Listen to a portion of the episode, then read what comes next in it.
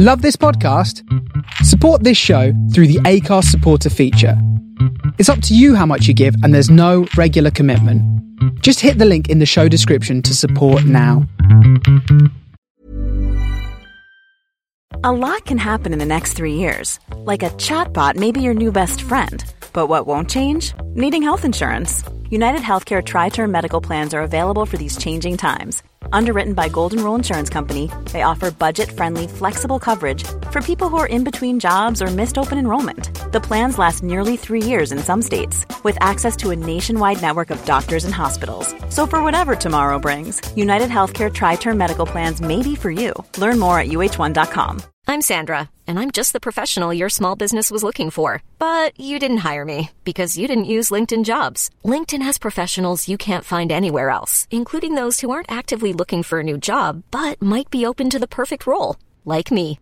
In a given month, over 70% of LinkedIn users don't visit other leading job sites. So if you're not looking on LinkedIn, you'll miss out on great candidates like Sandra. Start hiring professionals like a professional. Post your free job on linkedin.com/achieve slash achieve today.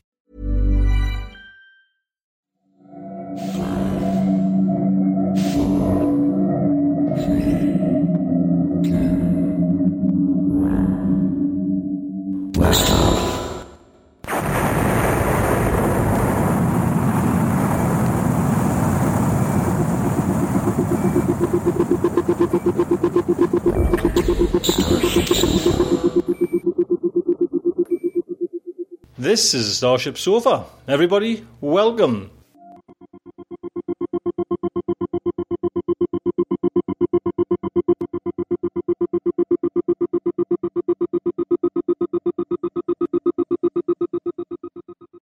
Welcome once again to our audio nights, or going on Thursday. Apologies again for that. Hopefully, you will enjoy this story. It is, I'm really actually quite proud of this. We have got none other than Bruce Sterling's story. We see things differently. So, I would really appreciate if you could drop some emails in, tell us what you thought of it. Is it okay?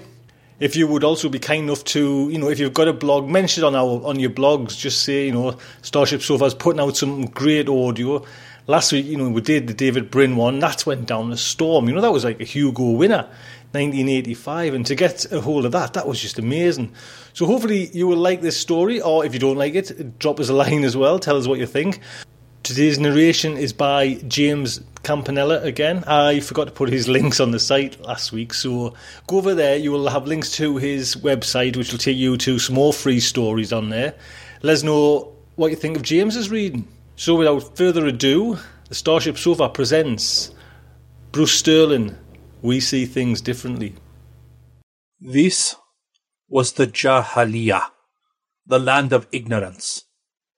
This was America, the great Satan, the arsenal of imperialism, the bankroller of Zionism, the bastion of neocolonialism, the home of Hollywood and blonde sluts in black nylon, the land of rocket equipped F 15s that slashed across God's sky in godless pride. The land of nuclear powered global navies with cannon that fired shells as large as cars. They have forgotten that they used to shoot us, shell us, insult us, and equip our enemies. They have no memory, the Americans, and no history. Wind sweeps through them, and the past vanishes. They are like dead leaves. I flew into Miami on a winter afternoon. The jet banked over a tangle of empty highways. Then a large dead section of the city, a ghetto perhaps. In our final approach, we passed a coal burning power plant reflected in the canal. For a moment, I mistook it for a mosque its tall smokestacks slender as minarets, a mosque for the American dynamo. I had trouble with my cameras at customs. The customs officer was a grimy looking American, white with hair the color of clay. He squinted at my passport. That's an awful lot of film, Mr. Kutab, he said. Qutb, I said, smiling. Sayyid Qutb. Call me Charlie. Journalist, huh? He looked unhappy. It seemed that I owed substantial import duties on my Japanese cameras, as well as my numerous rolls of Pakistani color film. He invited me into a small back office to discuss it. Money changed hands. I departed with my papers in order. The airport was half full, mostly prosperous Venezuelans and Cubans, with the haunted look of men pursuing sin. I caught a taxi outside, a tiny vehicle like a motorcycle wrapped in glass. The cabby, an ancient black man, stowed my luggage in the cab's trailer. Within the cab's cramped confines, we were soon unwilling intimates. The cabbie's breath smelled of sweetened alcohol. You Iranian? the cabbie asked. Arab. We respect Iranians around here. We really do, the cabbie insisted. So do we, I said. We fought them on the Iraqi front for years. Yeah, said the cabbie uncertainly.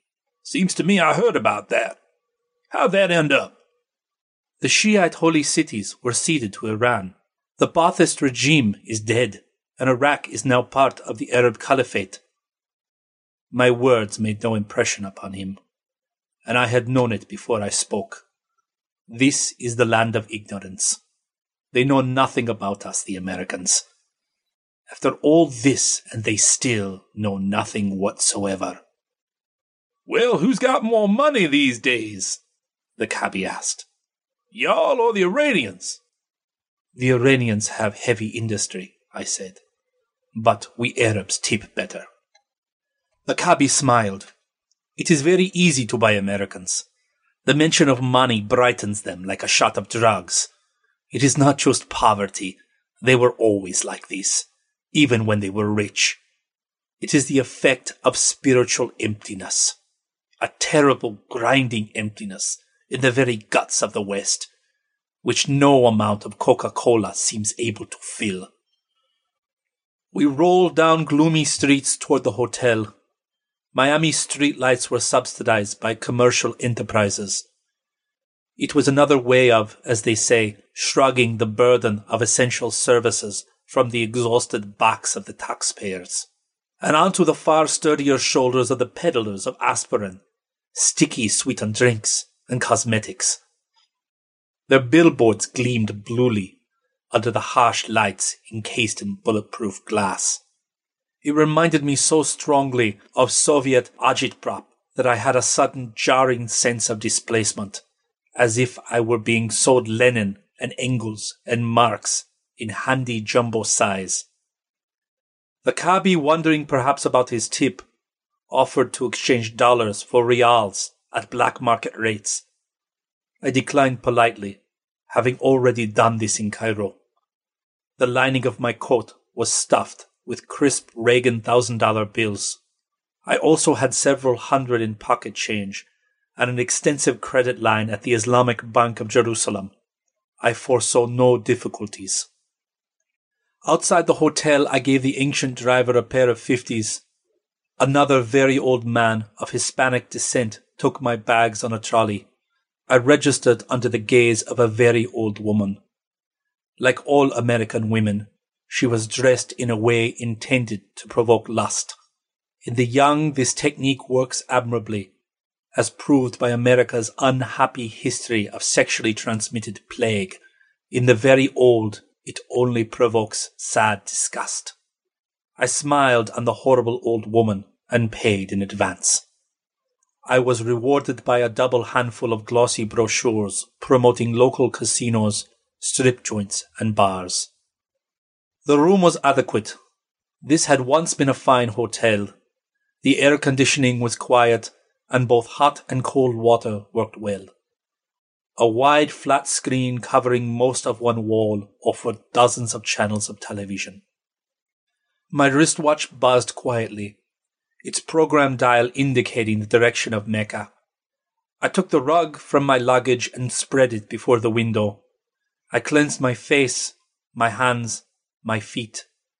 Then I knelt before the darkening chaos of Miami, many stories below. I assumed the eight positions, bowing carefully sinking with gratitude into deep meditation.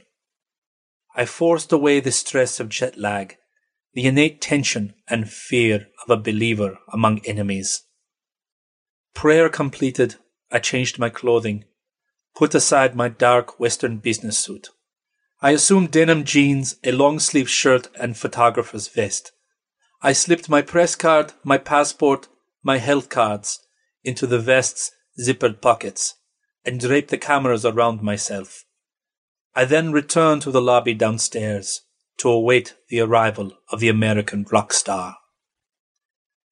He came on schedule, even slightly early. There was only a small crowd as the Rockstar's organization had sought confidentiality. A train of seven monstrous buses pulled into the hotel's lot, their whale-like sides gleaming with brushed aluminum.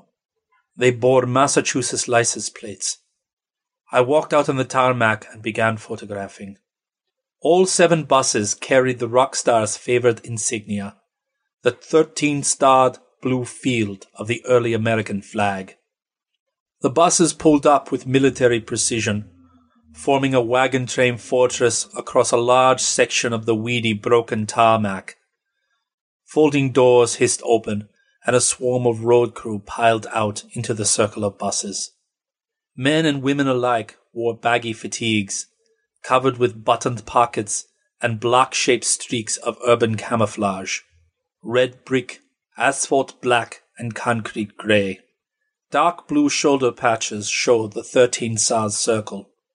Working efficiently without haste, they erected large satellite dishes on the roofs of two buses. The buses were soon linked together in formation, shaped barriers of woven wire securing the gaps between each nose and tail. The machine seemed to sit breathing, with the stoked up leviathan air of steam locomotives. A dozen identically dressed crewmen broke from the buses and departed in a group from the hotel. Within their midst, shielded by their bodies, was the rock star, Tom Boston. The broken outlines of their camouflaged fatigues made them seem to blur into a single mass, like a herd of moving zebras. I followed them. They vanished quickly within the hotel. One crewwoman tarried outside. I approached her. She was hauling a bulky piece of metal luggage on trolley wheels. It was a newspaper vending machine. She set it beside three other machines at the hotel's entrance. It was the Boston organization's propaganda paper, Poor Richards. I drew near. Ah, the latest issue, I said. May I have one? It will cost five dollars, she said in painstaking English. To my surprise, I recognized her as Boston's wife. Valya Plisetskaya, I said with pleasure, and handed her a five dollar nickel. My name is Saeed. My friends call me Charlie. She looked about her. A small crowd already gathered at the buses, kept at a distance by the Boston crew. Others clustered under the hotel's green and white awning. Who are you with? she said. Al Ahram, of Cairo, an Arabic newspaper. You're not political? she said. I shook my head in amusement at this typical show of Soviet paranoia. Here's my press card. I showed her the tangle of Arabic. I am here to cover Tom Boston, the Boston phenomenon. She squinted. Tom is big in Cairo these days? Muslims, yes? Down on rock and roll? We're not all Ayatollahs, I said, smiling up at her. She was very tall. Many still listen to Western pop music. They ignore the advice of their betters. They used to rock all night in Leningrad, despite the party. Isn't that so? You know about us Russians, do you, Charlie? She handed me my paper, watching me with cool suspicion. No, I can't keep up, I said. Like Lebanon in the old days, too many factions. I followed her through the swinging glass doors of the hotel. Valentina Plisetskaya was a broad-cheeked Slav with glacial blue eyes and hair the color of corn tassels. She was a childless woman in her thirties, starved as thin as a girl. She played saxophone in Boston's band. She was a native of Moscow, but had survived its destruction. She had been on tour with her jazz band when the Afghan Martyrs Front detonated a nuclear bomb. I tagged after her. I was interested in the view of another foreigner. What do you think of the Americans these days? I asked her. We waited beside the elevator. Are you recording? She said. No, I'm a print journalist. I know you don't like tapes, I said. We like tapes fine, she said, staring down at me. As long as they are ours. The elevator was sluggish. You want to know what I think, Charlie? I think Americans are fucked. Not as bad as Soviets, but fucked anyway. What do you think? Oh, I said, American gloom and doom is an old story. At Al Ahram, we are more interested in the signs of American resurgence. That's the big angle now. That's why I'm here. She looked at me with remote sarcasm. Aren't you a little afraid they will beat the shit out of you? They're not happy, the Americans. Not sweet and easygoing like before. I wanted to ask her how sweet the CIA had been when their bomb killed half the Iranian government in 1981. Instead, I shrugged. There's no substitute for a man on the ground. That's what my editors say. The elevator shunted open. May I come up with you? I won't stop you. We stepped in. But they won't let you in to see Tom. They will if you ask them to, Mrs. Boston. I'm Plisetskaya, she said, fluffing her yellow hair. See? No veil. It was the old story of the so called liberated Western woman. They call the simple, modest clothing of Islam bondage while they spend countless hours and millions of dollars painting themselves. They grow their nails like talons, cram their feet into high heels, strap their breasts and hips into spandex, all for the sake of male lust. It baffles the imagination. Naturally, I told her nothing of this, but only smiled. I'm afraid I will be a pest, I said. I have a room in this hotel. Some time I will see your husband. I must. My editors demand it. The doors opened. We stepped into the hall of the 14th floor. Boston's entourage had taken over the entire floor. Men in fatigues and sunglasses guarded the hallway. One of them had a trained dog. Your paper is big, is it? The woman said. Biggest in Cairo. Millions of readers, I said. We still read in the Caliphate. State controlled television, she muttered. Worse than corporations? I asked. I saw what CBS said about Tom Boston. She hesitated, and I continued to prod. A Luddite fanatic, am I right? A rock demagogue? Give me your own number. I did this. I'll call, she said, striding away down the corridor. I almost expected the guards to salute her as she passed so regally, but they made no move, their eyes invisible behind the glasses. They looked old and rather tired, but with the alert relaxation of professionals. They had the look of former Secret Service bodyguards. The city colored fatigues were baggy enough to hide almost any amount of weaponry. I returned to my room. I ordered Japanese food from room service and ate it. Wine had been used in its cooking, but I am not a prude in these matters. It was now time for the day's last prayer, though my body, still attuned to Cairo, did not believe it. My devotions were broken by a knocking at the door. I opened it.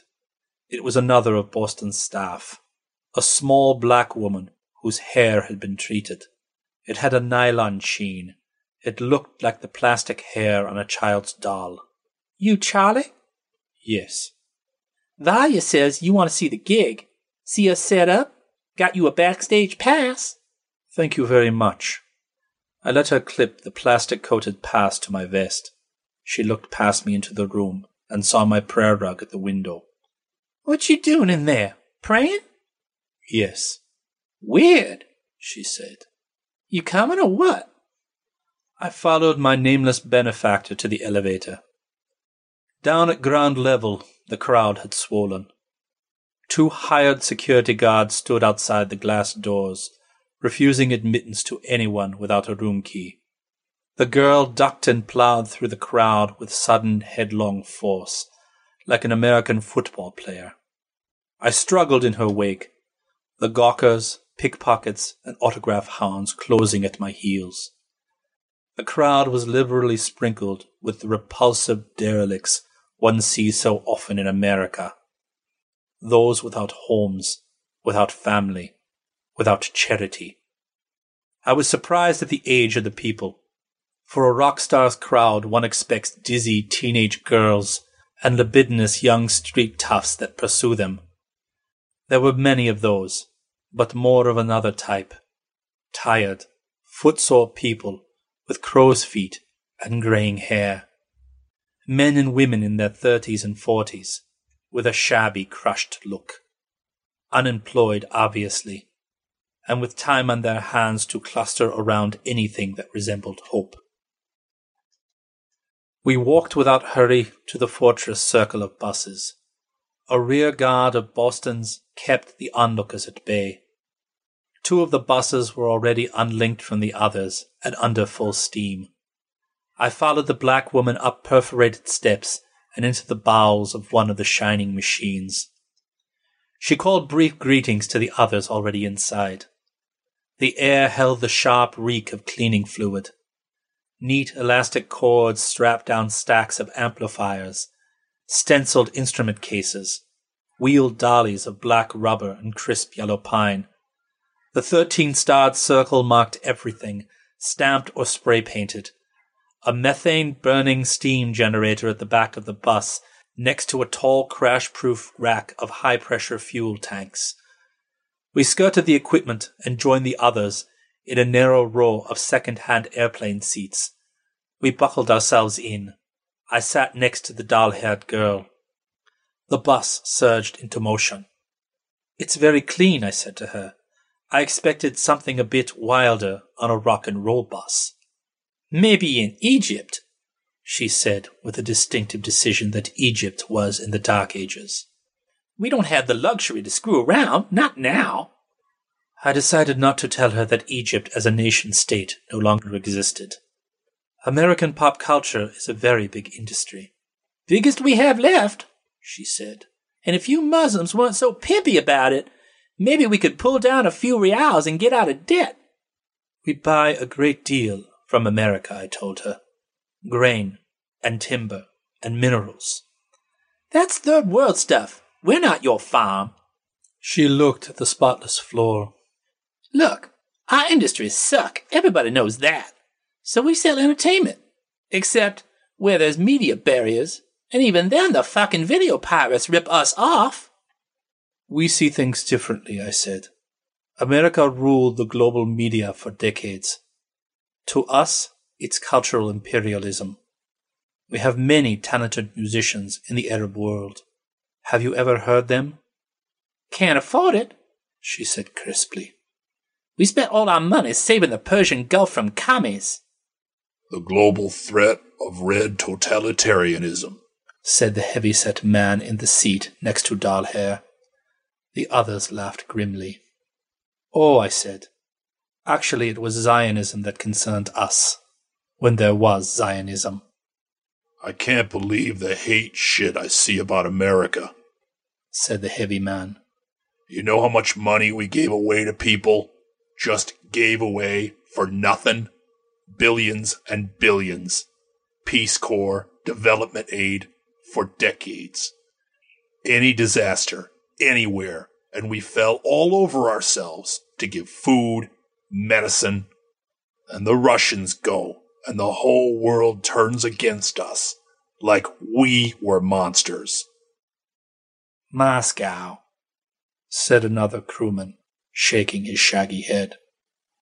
You know, there are still motherfuckers who think we Americans killed Moscow. They think we gave a bomb to those Afghani terrorists. It had to come from somewhere, I said. No, man. We wouldn't do that to them. No, man. Things were going great between us. Rock for detente. I was at that gig. We drove to Miami's Memorial Coliseum. It was an ambitious structure, left half completed when the American banking system collapsed. We entered double doors at the back, wheeling the equipment along dusty corridors. The Coliseum's interior was skeletal. Inside it was clammy and cavernous. A stage, a concrete floor, bare steel arched high overhead, with crudely bracket mounted stage lights. Large sections of that bizarre American parody of grass, astroturf, had been dragged before the stage. The itchy green fur, still lined with yard marks from some forgotten stadium, was almost indestructible. At second-hand rates, it was much cheaper than carpeting. The crew worked with smooth precision, setting up amplifiers, spindly mic stands, a huge high-tech drum kit with the clustered shiny look of an oil refinery. Others checked lights, flicking blue and yellow spots across the stage. At the public entrances, two crewmen from a second bus erected metal detectors for illicit cameras, recorders, or handguns, especially handguns. Two attempts had already been made on Boston's life. One at the Chicago Freedom Festival, when Chicago's mayor was wounded at Boston's side. For a moment, to understand it, I mounted the empty stage and stood before Boston's microphone. I imagined the crowd before me, ten thousand souls, 20,000 eyes. Under that attention, I realized every motion was amplified. To move my arm would be like moving 10,000 arms, my every word like the voice of thousands. I felt like a Nasser, a Gaddafi, a Saddam Hussein. This was the nature of secular power, industrial power. It was the West that invented it that invented Hitler, the gutter orator turned trampler of nations, that invented Stalin, the man they called Genghis Khan with a telephone, the media pop star, the politician. Was there any difference any more? Not in America. It was all a question of seizing eyes, of seizing attention. Attention is wealth in an age of mass media. Center stage is more important than armies. The last unearthly moans and squeals of sound check faded.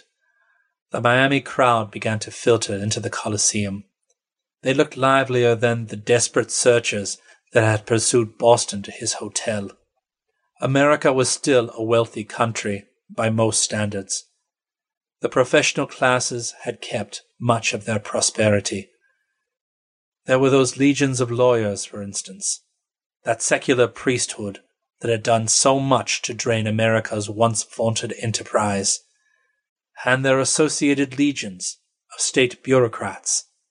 They were instantly recognizable. The cut of their suits, the telltale pocket telephones proclaiming their status. What were they looking for here? Had they never read Boston's propaganda paper with its bitter condemnation of everything they stood for, with its fierce attacks on the legislative litigative complex, its demands for sweeping reforms? Was it possible they failed to take him seriously? I joined the crowd, mingling, listening to conversations. At the doors, Boston cadres were cutting ticket prices for those who showed voter registrations. Those who showed unemployment cards got in for even less. The prosperous Americans stood in little knots of besieged gentility, frightened of the others, yet curious, smiling. There was a liveliness in the destitute, brighter clothing, knotted kerchiefs at the elbows, cheap Korean boots of iridescent cloth. Many wore tri-cornered hats some with a cockade of red, white, and blue, or the circle of thirteen stars. This was rock and roll, I realized. That was the secret.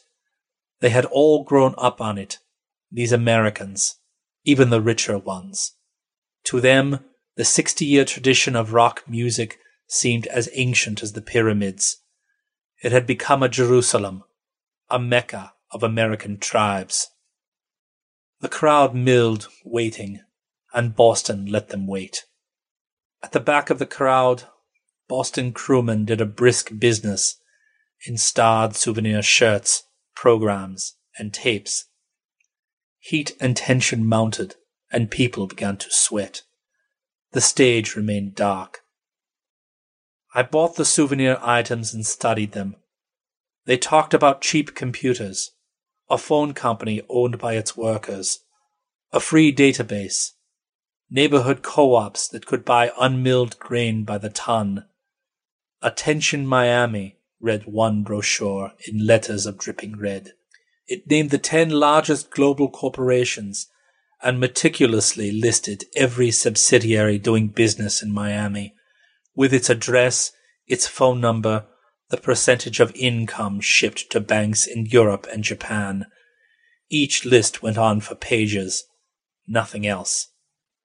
To Boston's audience, nothing else was necessary. The house lights darkened. A frightened animal roar rose from the crowd. A single spot lit Tom Boston, stenciling him against the darkness. My he said.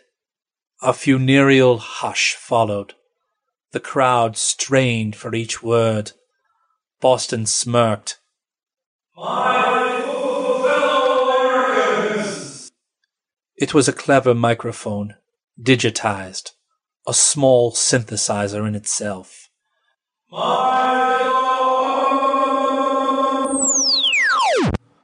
The words vanished in a sudden soaring wail of feedback. The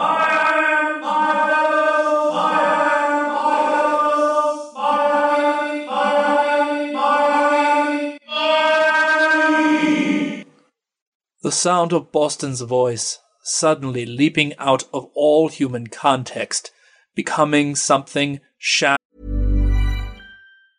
When you're ready to pop the question, the last thing you want to do is second guess the ring. At Bluenile.com, you can design a one of a kind ring with the ease and convenience of shopping online. Choose your diamond and setting. When you find the one, you'll get it delivered right to your door. Go to Bluenile.com and use promo code LISTEN to get $50 off your purchase of $500 or more. That's code LISTEN at Bluenile.com for $50 off your purchase. Bluenile.com code LISTEN. I'm Sandra, and I'm just the professional your small business was looking for. But you didn't hire me because you didn't use LinkedIn jobs. LinkedIn has professionals you can't find anywhere else, including those who aren't actively looking for a new job but might be open to the perfect role, like me. In a given month, over 70% of LinkedIn users don't visit other leading job sites. So if you're not looking on LinkedIn, you'll miss out on great candidates like Sandra. Start hiring professionals like a professional. Post your free job on linkedin.com slash achieve today. Ever catch yourself eating the same flavorless dinner three days in a row? Dreaming of something better? Well, HelloFresh is your guilt-free dream come true, baby. It's me, Keke Palmer. Let's wake up those taste buds with hot, juicy pecan crusted chicken or garlic butter shrimp scampi. Mm. Hello Fresh. Stop dreaming of all the delicious possibilities and dig in at HelloFresh.com. Let's get this dinner party started.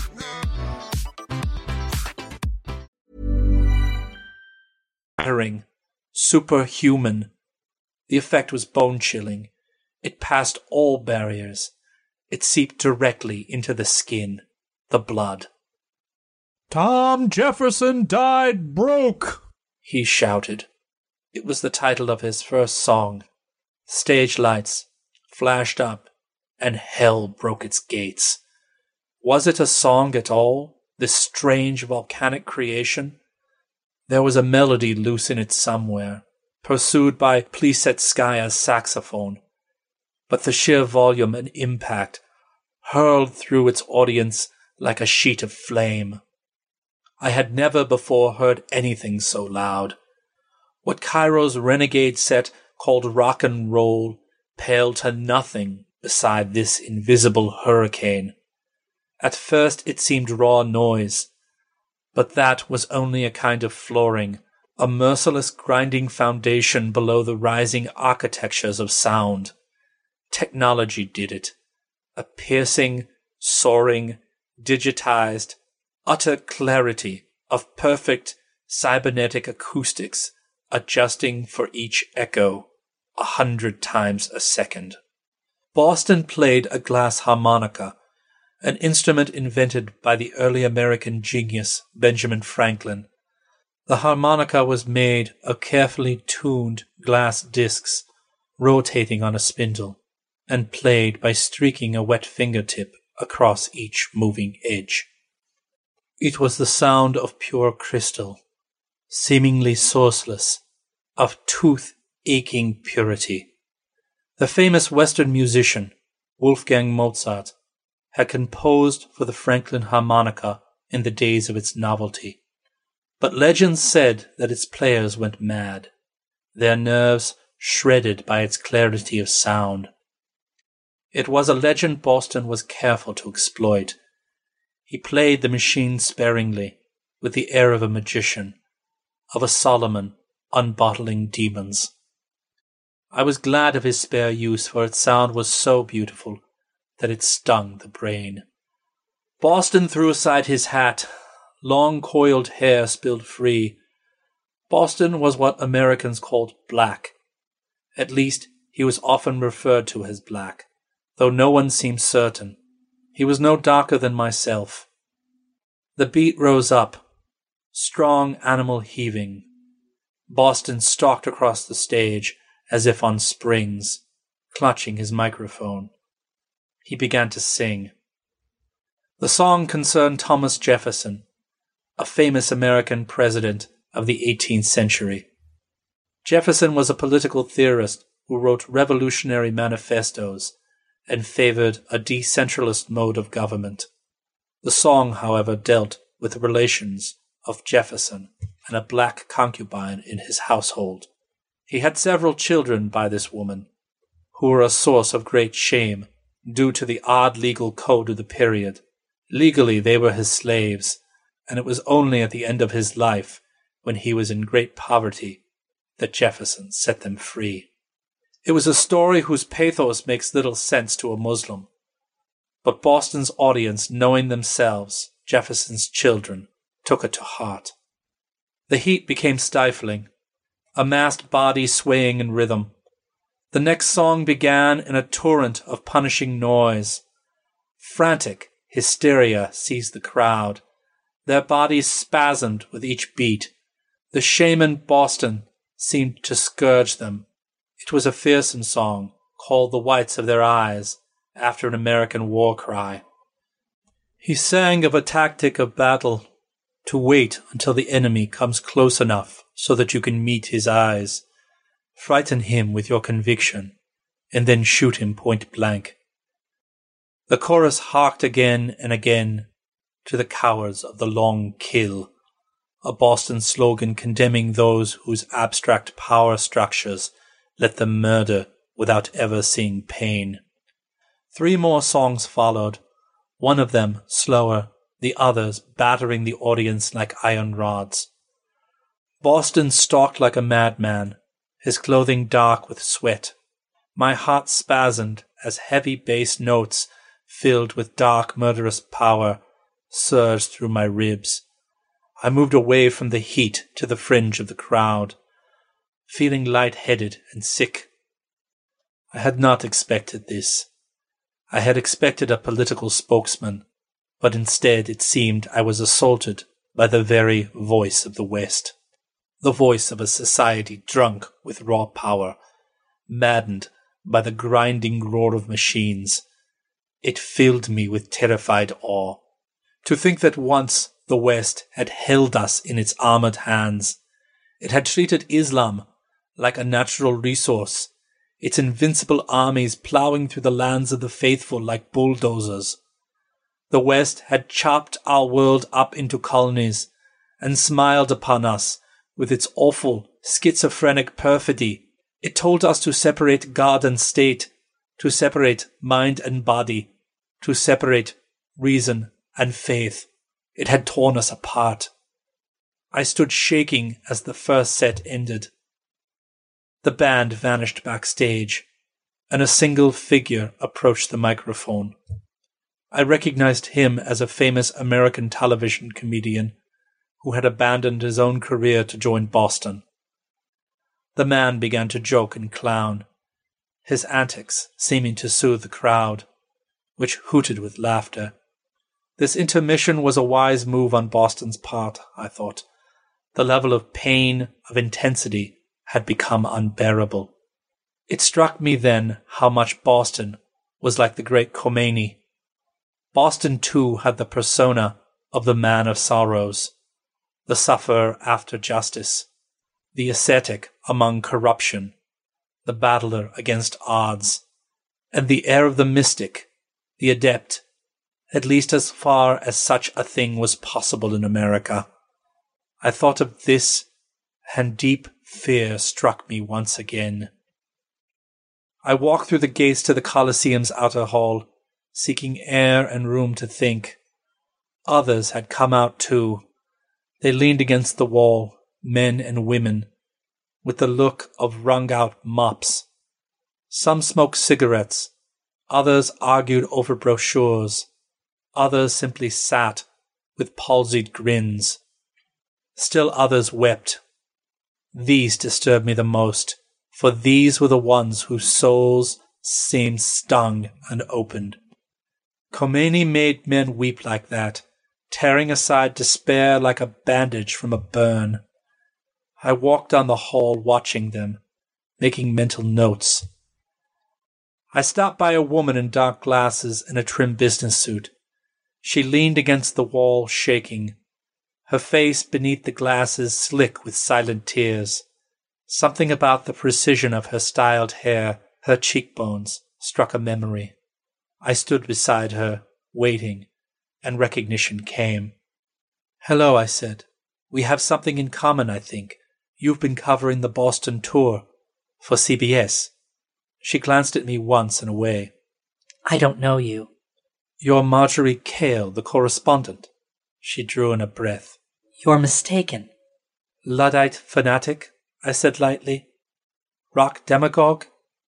Go away, she said. Why not talk about it? I'd like to know your point of view.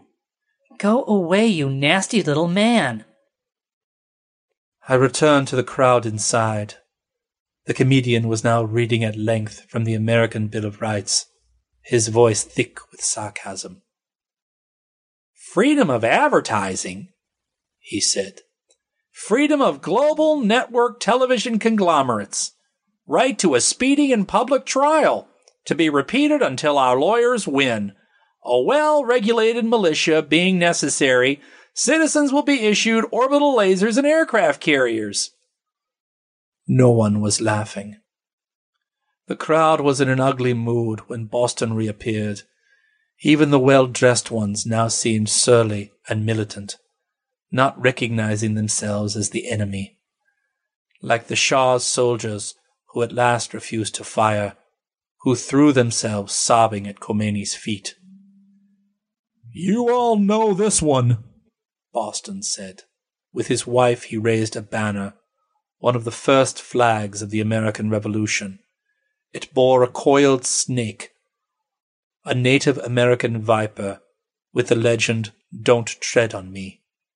A sinister, scaly rattling poured from the depths of a synthesizer, merging with the crowd's roar of recognition, and a sprung, loping rhythm broke loose. Boston edged back and forth at the stage's rim, his eyes fixed, his long neck swaying. He shook himself like a man saved from drowning and leaned into the microphone.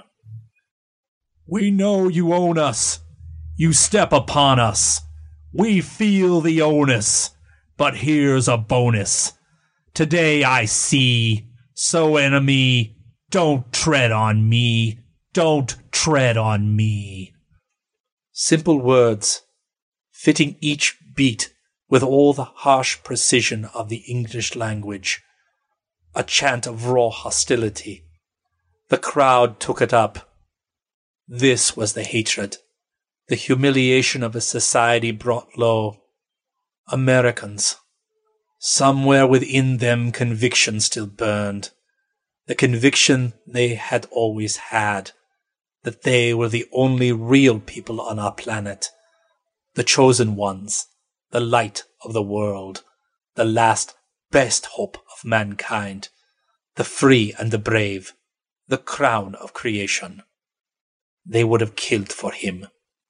I knew someday they would. I was called to Boston's suite at two o'clock that morning. I had shaved and showered, dashed on the hotel's complimentary cologne. I wanted to smell like an American. Boston's guards frisked me carefully and thoroughly. Outside the elevator, I submitted with good grace. Boston's suite was crowded. It had the air of an election victory. There were many politicians, sipping glasses of bubbling alcohol, laughing, shaking hands. Miami's mayor was there, with half his city council. I recognized a young woman senator speaking urgently into her pocket phone, her large freckled breasts on display in an evening gown. I mingled listening. Men spoke of Boston's ability to raise funds, of the growing importance of his endorsement. More of Boston's guards stood in corners, arms folded, eyes hidden, their faces stony. A black man distributed lapel buttons with the face of Martin Luther King on a background of red and white stripes. The wall-sized television played a tape of the first moon landing. The sound had been turned off, and people all over the world, in the garb of the 1960s, mouthed silently at the camera, their eyes shining. It was not until four o'clock that I finally met with the star himself. The party had broken up by then, the politicians politely ushered out, their vows of undying loyalty met with discreet smiles. Boston was in a back bedroom with his wife and a pair of aides. Saeed, he said, and shook my hand. In person, he looked smaller, older, his hybrid face with stage makeup beginning to peel. Dr. Boston, I said. He laughed freely. Saeed, my friend, you'll ruin my street fucking credibility. I want to tell the story as I see it, I said. Then you'll have to tell it to me, he said, and turned briefly to an aide. He dictated in a low staccato voice, not losing his place in our conversation, simply loosing a burst of thought. Let us be frank. Before I showed an interest, you were ready to sell the ship for scrap iron this is not an era for supertankers. They are dead tech, smokestack era garbage. Reconsider my offer. The secretary pounded keys. Boston looked at me again, returning the searchlight of his attention. You plan to buy a supertanker? I said. I wanted an aircraft carrier, he said, smiling. They're all in mothballs, but the feds frown on selling nuke power plants to private citizens. We will make the tanker into a floating stadium. Plisetskaya put in. She sat slumped in a padded chair, wearing satin lounge pajamas. A half filled ashtray on the chair's arm reeked of strong tobacco. Ever been inside a tanker? Boston said. Huge. Great acoustics. He sat suddenly on the sprawling bed and pulled off his snakeskin boots. So, Saeed, tell me this story of yours. You graduated magna cum laude from Rutgers with a doctorate in political science, I said, in five years. That doesn't count, Boston said, yawning behind his hand. That was before rock and roll beat my brains out. You ran for state office in Massachusetts, I said. You lost a close race. Two years later, you were touring with your first band, Swamp Fox. You were an immediate success. You became involved in political fundraising, recruiting your friends in the music industry. You started your own record label. You helped organize Rock for Detente, where you met your wife to be. Your romance was front page news on both continents. Record sales soared. You left out the first time I got shot at, Boston said. That's more interesting. Val and I are old hat by now. He paused, then burst out at the second secretary. I urge you once again not to go public. You will find yourselves vulnerable to a leveraged buyout. I told you that Evans is an agent of Marubeni. If he brings your precious plant down around your ears, don't come crying to me. February 1998, I said. An anti communist zealot fired on your bus. You're a big fan, Saeed. Why are you afraid of multinationals? I said. That was the American preference, wasn't it? Global trade, global economics? We screwed up, Boston said. Things got out of hand. Out of American hands, you mean? We used our companies as tools for development, Boston said, with the patience of a man instructing a child. But then our lovely friends in South America refused to pay their debts, and our staunch allies in Europe and Japan signed the Geneva Economic Agreement and decided to crash the dollar. And our friends in the Arab countries decided not to be countries anymore, but one almighty caliphate. And just for good measure, they pulled all their oil money out of our banks and into Islamic ones. How could we compete? They were holy banks, and our banks pay interest, which is a sin, I understand. He paused, his eyes glittering, and fluffed curls from his neck. And all that time we were already in a hock to our fucking ears to pay for being the world's policeman. So the world betrayed your country, I said. Why? He shook his head. Isn't it obvious? Who needs St. George when the dragon is dead? Some Afghani fanatics scraped together enough plutonium for a big one, and they blew the dragon's fucking head off. And the rest of the body is still convulsing ten years later. We bled ourselves white competing against Russia, which was stupid. But we'd won. With two giants, the world trembles. One giant, and the midgets can drag it down. So that's what happened. They took us out. That's all. They own us. It sounds very simple, I said. He showed annoyance for the first time. Valya says you've read our newspapers. I'm not telling you anything new. Should I lie about it? Look at the figures, for Christ's sake. The EEC and Japanese use their companies for money pumps. They're sucking us dry deliberately. You don't look stupid, Saeed. You know very well what's happening to us. Anyone in the third world does. You mentioned Christ, I said. You believe in him. Boston rocked back onto his elbows and grinned. Do you? Of course. He is one of our prophets. We call him Isa. Boston looked cautious. I never stand between a man and his God. He paused. We have a lot of respect for the Arabs, truly. What they've accomplished, breaking free from the world economic system, returning to authentic local tradition. You see the parallels? Yes, I said. I smiled sleepily and covered my mouth as I yawned. Jet lag. Your pardon, please. These are only questions my editors would want me to ask.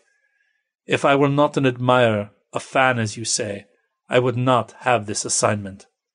He smiled and looked at his wife. Plisetskaya lit another cigarette and leaned back, looking skeptical. Boston grinned. So the sparring's over, Charlie? I have every record you've made, I said. This is not a job for hatchets. I paused, weighing my words. I still believe that our Caliph is a great man. I support the Islamic resurgence. I am Muslim, but I think, like many others, that we have gone a bit too far in closing every window to the West. Rock and roll is a third world music at heart. Don't you agree? Sure, Boston said, closing his eyes. Do you know the first words spoken in independent Zimbabwe? Right after they ran up the flag? No. He spoke blindly, savoring the words. Ladies and gentlemen, Bob Marley and the Wailers. You admire him. Comes with the territory, said Boston, flipping a coil of hair. He had a black mother, a white father. And you? Oh, both my parents were shameless mongrels like myself, Boston said. I'm a second generation nothing in particular. An American. He sat up, knotting his hands, looking tired. You going to stay with the tour a while, Charlie? He spoke to a secretary. Get me a Kleenex. The woman rose. Till Philadelphia, I said, like Marjorie Kale. Plisetskaya blew smoke, frowning. You spoke to that woman? Of course, about the concert. What did the bitch say? Boston asked lazily. His aide handed him tissues and cold cream. Boston dabbed the Kleenex and smeared makeup from his face. She asked me what I thought, and I said it was too loud, I said. Plisetskaya laughed once, sharply. I smiled. It was quite amusing. She said that you were in good form. She said I should not be so tight-arsed. Tight-arsed? Boston said, raising his eyebrows. Fine wrinkles had appeared beneath the grease paint. She said that? She said we Muslims were afraid of modern life, of new experience. Of course, I told her that this wasn't true. Then she gave me this. I reached into one of the pockets of my vest and pulled a flat packet of aluminum foil. Marjorie Kale gave you cocaine? Boston asked. Wyoming flake, I said. She said she has friends who grow it in the Rocky Mountains.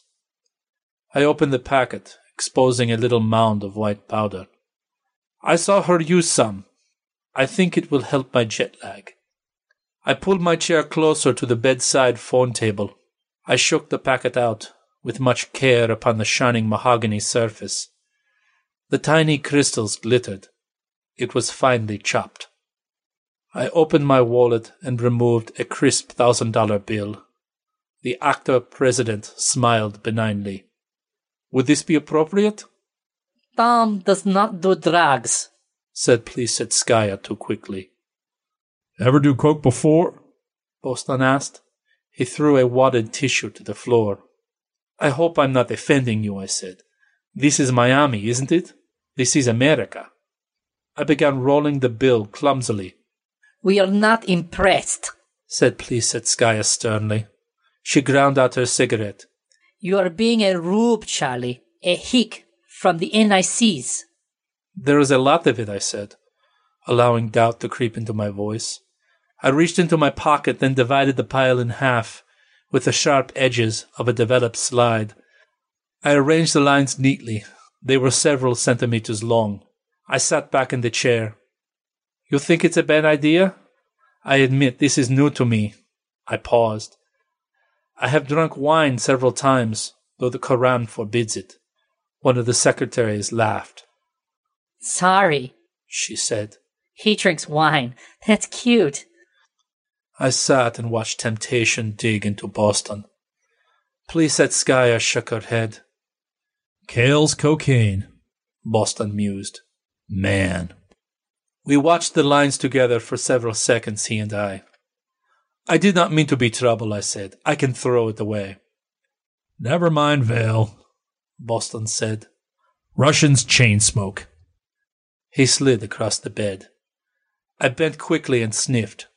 I leaned back, touching my nose. The cocaine quickly numbed it. I handed the paper tube to Boston. It was done in a moment. We sat back, our eyes watering. Oh, I said, drug seeping through tissue. This is excellent. It's good toot, Boston agreed. Looks like you get an extended interview. We talked through the rest of the night, he and I. My story is almost over. From where I sit to write this, I can hear the sound of Boston's music pouring from the crude speakers of a tape pirate in the bazaar. There is no doubt in my mind that Boston is a great man. I accompanied the tour to Philadelphia. I spoke to Boston several times during the tour, though never again with the first fine rapport of the drug. We parted as friends, and I spoke well of him in my article for Al Ahram. I did not hide what he was. I did not hide his threat, but I did not malign him. We see things differently, but he is a man, a child of God like all of us. His music even saw a brief flurry of popularity in Cairo after the article. Children listened to it, and then turned to other things, as children will. They like the sound, they dance, but the words mean nothing to them. The sounds, the thoughts, the feelings are alien. This is the Dar al Harb, the land of peace. We have peeled the hands of the West from our throat. We draw breath again under God's sky. Our Caliph is a good man, and I am proud to serve him. He reigns, he does not rule. Learned men debate in the majlis, not squabbling like politicians, but seeking truth in dignity. We have the world's respect. We have earned it, for we paid the martyr's price. We Muslims are one in five in all the world, and as long as ignorance of God persists, there will always be the struggle, the jihad. It is a proud thing to be one of the Caliph's mujahideen. It is not that we value our lives lightly, but that we value God more. Some call us backward, reactionary. I laughed at that when I carried the powder. It had the subtlest of poisons, a living virus. It is a tiny thing, bred in secret labs, and in itself does no harm, but it spreads throughout the body, and it bleeds out a chemical, a faint but potent trace that carries the rot of cancer. The West can do much with cancer these days, and a wealthy man like Boston can buy much treatment. They may cure the first attack or the second, but within five years he will surely be dead. People will mourn his loss. Perhaps they will put his image on a stamp as they did for Bob Marley. Marley, who also died of systemic cancer. Whether by the hand of God or man, only Allah knows. I have taken the life of a great man. In trapping him, I took my own life as well but that means nothing. I am no one. I am not even Sayyid Qutb, the martyr and theorist of resurgence, though I took that great man's name as cover. I meant only respect and believe I have not shamed his memory. I do not plan to wait for the disease. The struggle continues in the Muslim lands of what was once the Soviet Union. There the believers ride in holy jihad freeing their ancient lands from the talons of Marxist atheism. Secretly, we send them carbines, rockets, mortars, and nameless men. I shall be one of them. When I meet death, my grave will be nameless also. But nothing is nameless to God. God is great. Men are mortal and err. If I have done wrong, let the judge of men decide. Before His will, as always, I submit. There you go. What about that story? Ho ho! Tell us what you think. Don't forget, we are Creative Commons, share and share alike. Hope you liked it. Tell us what you th- thought of it. Don't go, you know, selling this. It's the work of Bruce Sterling's, and you wouldn't be too happy, and neither would we. So I will see you again for an audio story. Just like to say, Good night from me.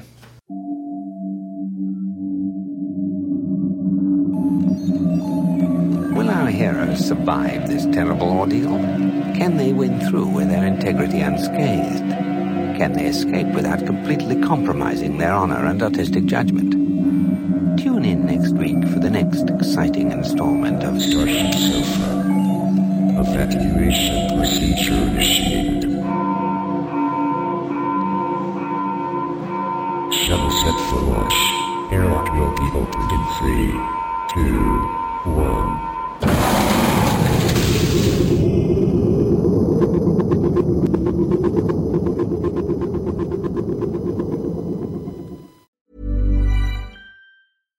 Catch yourself eating the same flavorless dinner three days in a row? Dreaming of something better? Well, HelloFresh is your guilt free dream come true, baby. It's me, Keke Palmer. Let's wake up those taste buds with hot, juicy pecan crusted chicken or garlic butter shrimp scampi. Mm. Hello Fresh. Stop dreaming of all the delicious possibilities and dig in at HelloFresh.com. Let's get this dinner party started. Hey, it's Paige DeSorbo from Giggly Squad. High quality fashion without the price tag? Say hello to Quince. I'm snagging high end essentials like cozy cashmere sweaters, sleek leather jackets, fine jewelry, and so much more. With Quince being 50 to 80% less than similar brands. And they partner with factories that prioritize safe, ethical, and responsible manufacturing. I love that. Luxury quality within reach. Go to quince.com slash style to get free shipping and 365 day returns on your next order. Quince.com slash style.